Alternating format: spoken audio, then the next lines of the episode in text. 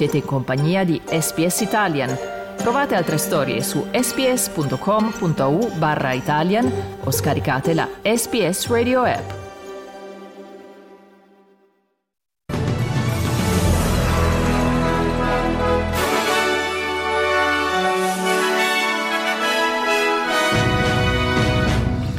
La ministra degli esteri Penny Wong nega che l'Australia abbia abbandonato il popolo palestinese. L'Unione Europea stanzia 50 miliardi di euro per aiuti all'Ucraina. I Verdi chiedono una revisione della riforma fiscale proposta dal governo. Nello sport, Lewis Hamilton nel 2025 correrà per la Ferrari. Buongiorno qui Domenico Gentile con il giornale radio di venerdì 2 febbraio 2024.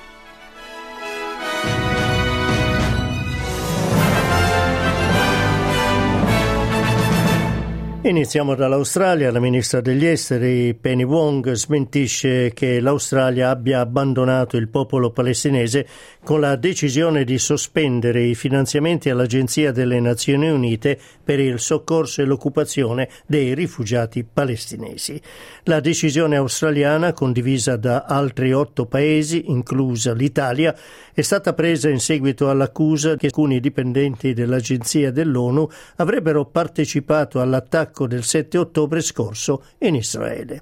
La senatrice Wong dice che l'impegno australiano ad aiutare il popolo palestinese prosegue e che l'Australia sta continuando ad assistere le persone che sono sotto assedio a causa dell'azione militare israeliana a Gaza. These are deeply concerning allegations, uh, and we have made clear they need to be thoroughly investigated and those responsible need to be held account. And I have directed this week Australia's humanitarian coordinator to lead urgent work coordinating with like minded partners as well as UNRWA uh, on these uh, and other matters. Trasferiamoci a Bruxelles dove i leader dei 27 paesi dell'Unione Europea hanno raggiunto un accordo per stanziare 50 miliardi di euro all'Ucraina all'interno del bilancio europeo. L'approvazione è stata presa dopo che il leader ungherese Viktor Orban ha ricevuto la garanzia che i fondi del suo paese non andranno all'Ucraina ma ad altre iniziative europee.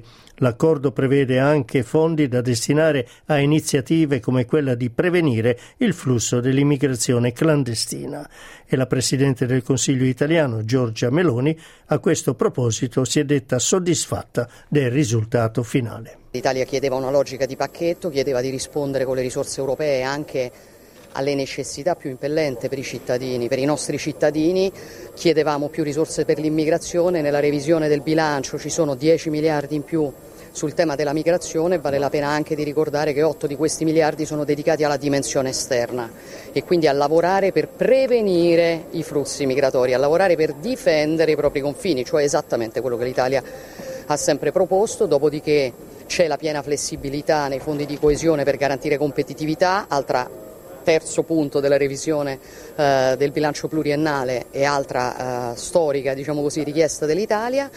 Quindi diciamo una volta tanto possiamo dirci che siamo molto soddisfatti di come sono andate le cose. Nel suo incontro privato con Viktor Orban, la premier italiana ha anche discusso il caso di Ilaria Salis, l'attivista italiana antifascista in carcere a Budapest da 11 mesi con l'accusa di lesioni aggravate nei confronti di alcuni manifestanti di estrema destra. Giorgia Meloni dice che sia lei che il premier ungherese si augurano che la magistratura svolga velocemente il processo. Mi permetto di dire anche un veloce processo, nel senso però né io né Orban possiamo entrare oggi nel giudizio eh, che compete alla magistratura. Andiamo ora in Cisgiordania dove il presidente americano Joe Biden ha autorizzato sanzioni contro quattro coloni israeliani accusati di avere attaccato i palestinesi. Le sanzioni saranno economiche, il divieto ai cittadini americani di avere rapporti commerciali con i quattro e il blocco del visto per gli Stati Uniti. Il segretario alla sicurezza nazionale John Kirby dice che la violenza dei coloni israeliani in Cisgiordania è inaccettabile. The president has spoken very, very clearly on this since the very beginning. Uh, that the settler violence in the West Bank is unacceptable, um, and uh, we'll continue to uh, examine tools at our disposal to deal with it. Intanto gli Stati Uniti starebbero preparando una risposta all'attacco contro la base americana in Giordania che ha ucciso tre soldati americani. Non è ancora chiaro quale sarà l'azione americana, ma il segretario alla difesa, Lloyd Austin, dice che sarà diretto contro l'abilità di attacco dei gruppi di miliziani appoggiati dall'Iran. This, this particular attack was egregious in that it, you know, the attack was on uh, the sleeping area of one of, of, of our base. And, and again, Kataib Hezbollah and, and other uh, elements continue to attack our troops. Uh, and, uh, and again, I think at this point, it's time to, uh, to take away even more capability than we've taken in the past. E andiamo in Turchia dove in queste ore un individuo armato ha preso in ostaggio diverse persone presso una fabbrica del gruppo americano Procter Gamble, situata alla periferia di Istanbul. I media turchi hanno riportato che l'uomo ha dichiarato di compiere l'azione in risposta alle operazioni militari israeliane nella striscia di Gaza. L'uomo vestirebbe un giubbotto esplosivo e avrebbe minacciato di farsi esplodere. In Australia i Verdi hanno criticato la riforma fiscale proposta dal governo di Anthony Albanese, affermando che non è molto diversa da quella già approvata dal Parlamento.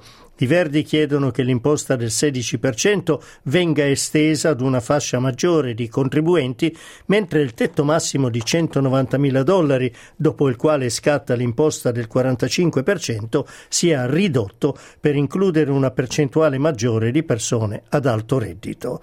L'accordo con i Verdi è indispensabile al governo di Anthony Albanese per l'approvazione della nuova riforma al Senato. Il vice leader dei Verdi, Nick McKean, dice che anche la riforma proposta da Albanese favorisce i redditi più alti. Labor's stage 3 tax cuts still leave people on high incomes with significantly bigger dollar increases in what they will get as a result of the tax system compared to people on lower incomes. So this is still, even with Labor's changes, the stage three tax cuts still favour high income earners. Cambiamo argomento, l'Australia invierà una delegazione in Nuova Zelanda per discutere la possibile partecipazione neozelandese al patto AUKUS.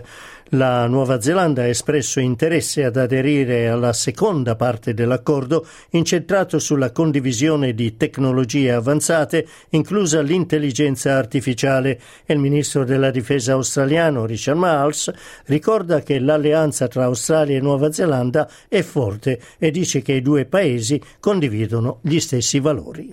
The content and the manner in which we have spoken today really does reflect two countries which have a very shared view of the world and a shared sense of how both of us need to go about our business in terms of working in the world.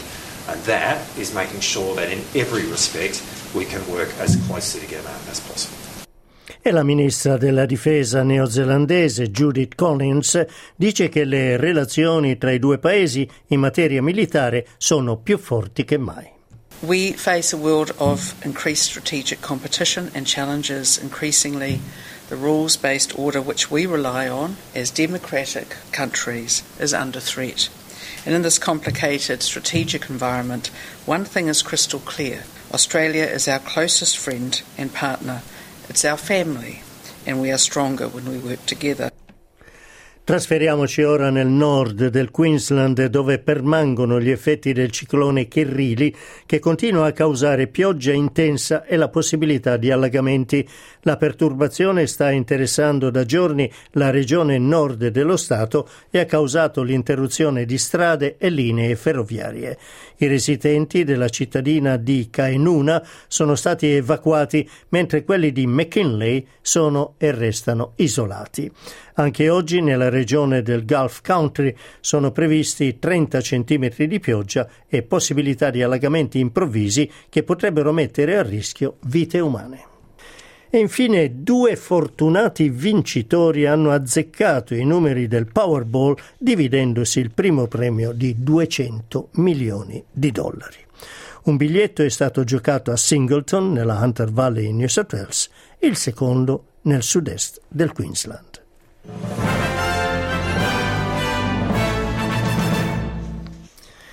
Mercato dei cambi, il dollaro australiano vale 66 centesimi di quello americano e 60 di euro. Passiamo allo sport, Formula 1.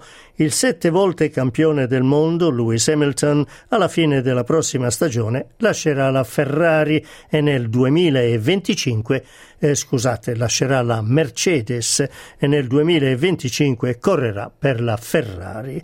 Il pilota britannico sostituirà Carlos Sainz Jr. Tennis, il Presidente della Repubblica, Sergio Mattarella, ha accolto al Quirinale i giocatori azzurri che hanno vinto la Coppa Davis. Durante l'incontro il Presidente ha sottolineato lo spirito di squadra che è stato alla base del successo. Ma è per quello che avete manifestato in quei giorni costantemente, lo spirito di squadra, la coesione tra di voi, una, una normalità e semplicità di comportamento che ha affiancato al successo sportivo un grande valore umano. A proposito della vittoria di Yannick Sinner all'Australian Open, Mattarella ha scherzato dicendo di essere stato fortunato in quanto per impegni di lavoro ha potuto assistere alla partita soltanto dal quarto set. Yannick Sinner, incontrando la folla che si era assiepata davanti al Quirinale per salutarlo, si è detto onorato di aver incontrato il capo dello Stato. Per me è stato un onore essere qua e mm, Diciamo questi eventi sono qua anche per dire grazie non solo al, al Presidente ma a tutte le persone che hanno, che hanno seguito il tennis e comunque eh, che, che stanno iniziando ecco, a, a giocare. Calcio, domani mattina la nazionale australiana di calcio è impegnata nei quarti di finale della Coppa d'Asia dove incontrerà la Corea del Sud e in Serie A si gioca l'anticipo della ventitreesima giornata tra Lecce e Fiorentina. Chiudiamo con le previsioni meteorologiche. A Perth giornata di sole, punta di 37 gradi. Adelaide cielo nuvoloso in mattinata, poi schiarite 29 gradi. A Melbourne cielo parzialmente nuvoloso 21 gradi. Ad Hobart giornata molto ventosa e nuvolosa 18 gradi come punta massima. A Canberra cielo prevalentemente sereno, 32, a Sydney cielo parzialmente nuvoloso, 28, a Brisbane giornata di sole, 33 gradi e poi pioggia a Cairns, 31 e pioggia e possibilità di temporali a Darwin, 32 gradi.